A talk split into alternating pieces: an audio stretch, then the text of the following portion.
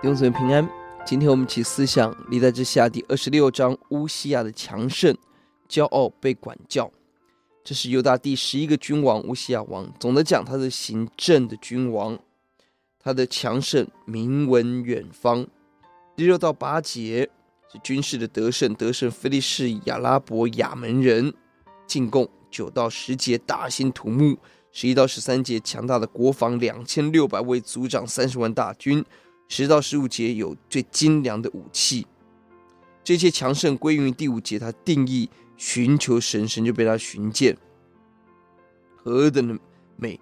当寻求神，就带来顺服，明白神的道，听撒迦利亚的话语，神就使他强盛。但可悲的地方就是人无法承受神的祝福，一有祝福，人被高举有荣耀，人一旦有荣耀，一个危机临到，叫做骄傲。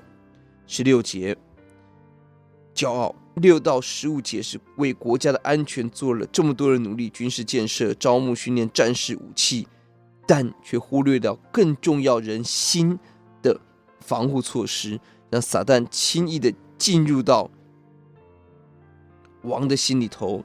在乌西亚最成功的时候，就是他堕落的时候，目中无人，目中无神。严格来看，乌西亚并没有去拜偶像，也没有在军事上失败，整体的评价仍是正面的。但他犯了一个大的错误，在敬拜上妄自献祭。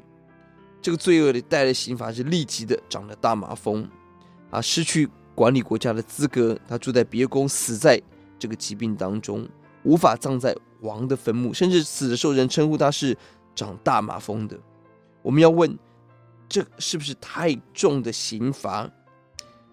而我们可以说，神刑罚管教他也是神的怜悯，因为献祭是祭司的权柄，不是王的权柄；他干犯不是祭司的权柄，是神的话语。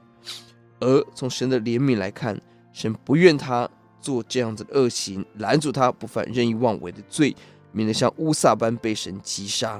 弟兄姊妹，今天神仍然给我们悔改的机会，在别宫可以悔改。呼求主帮助我们，把握还有今天，赶快寻求神，让我们在福气当中感恩，更抓住主。我们祷告，耶稣，我们从乌西亚王身上得到何等的警戒！一个行得正被神祝福、寻求神而亨通的人，却因着心高气傲、行事干犯耶和华、妄自献祭，入到极大的刑罚。主啊，让我们心永保谦卑，以及我们可以承受你的祝福。欧洲啊，也帮助我们听身边撒加利亚、亚撒利亚对我们的话语，求主吩咐说话，奉主的名，阿门。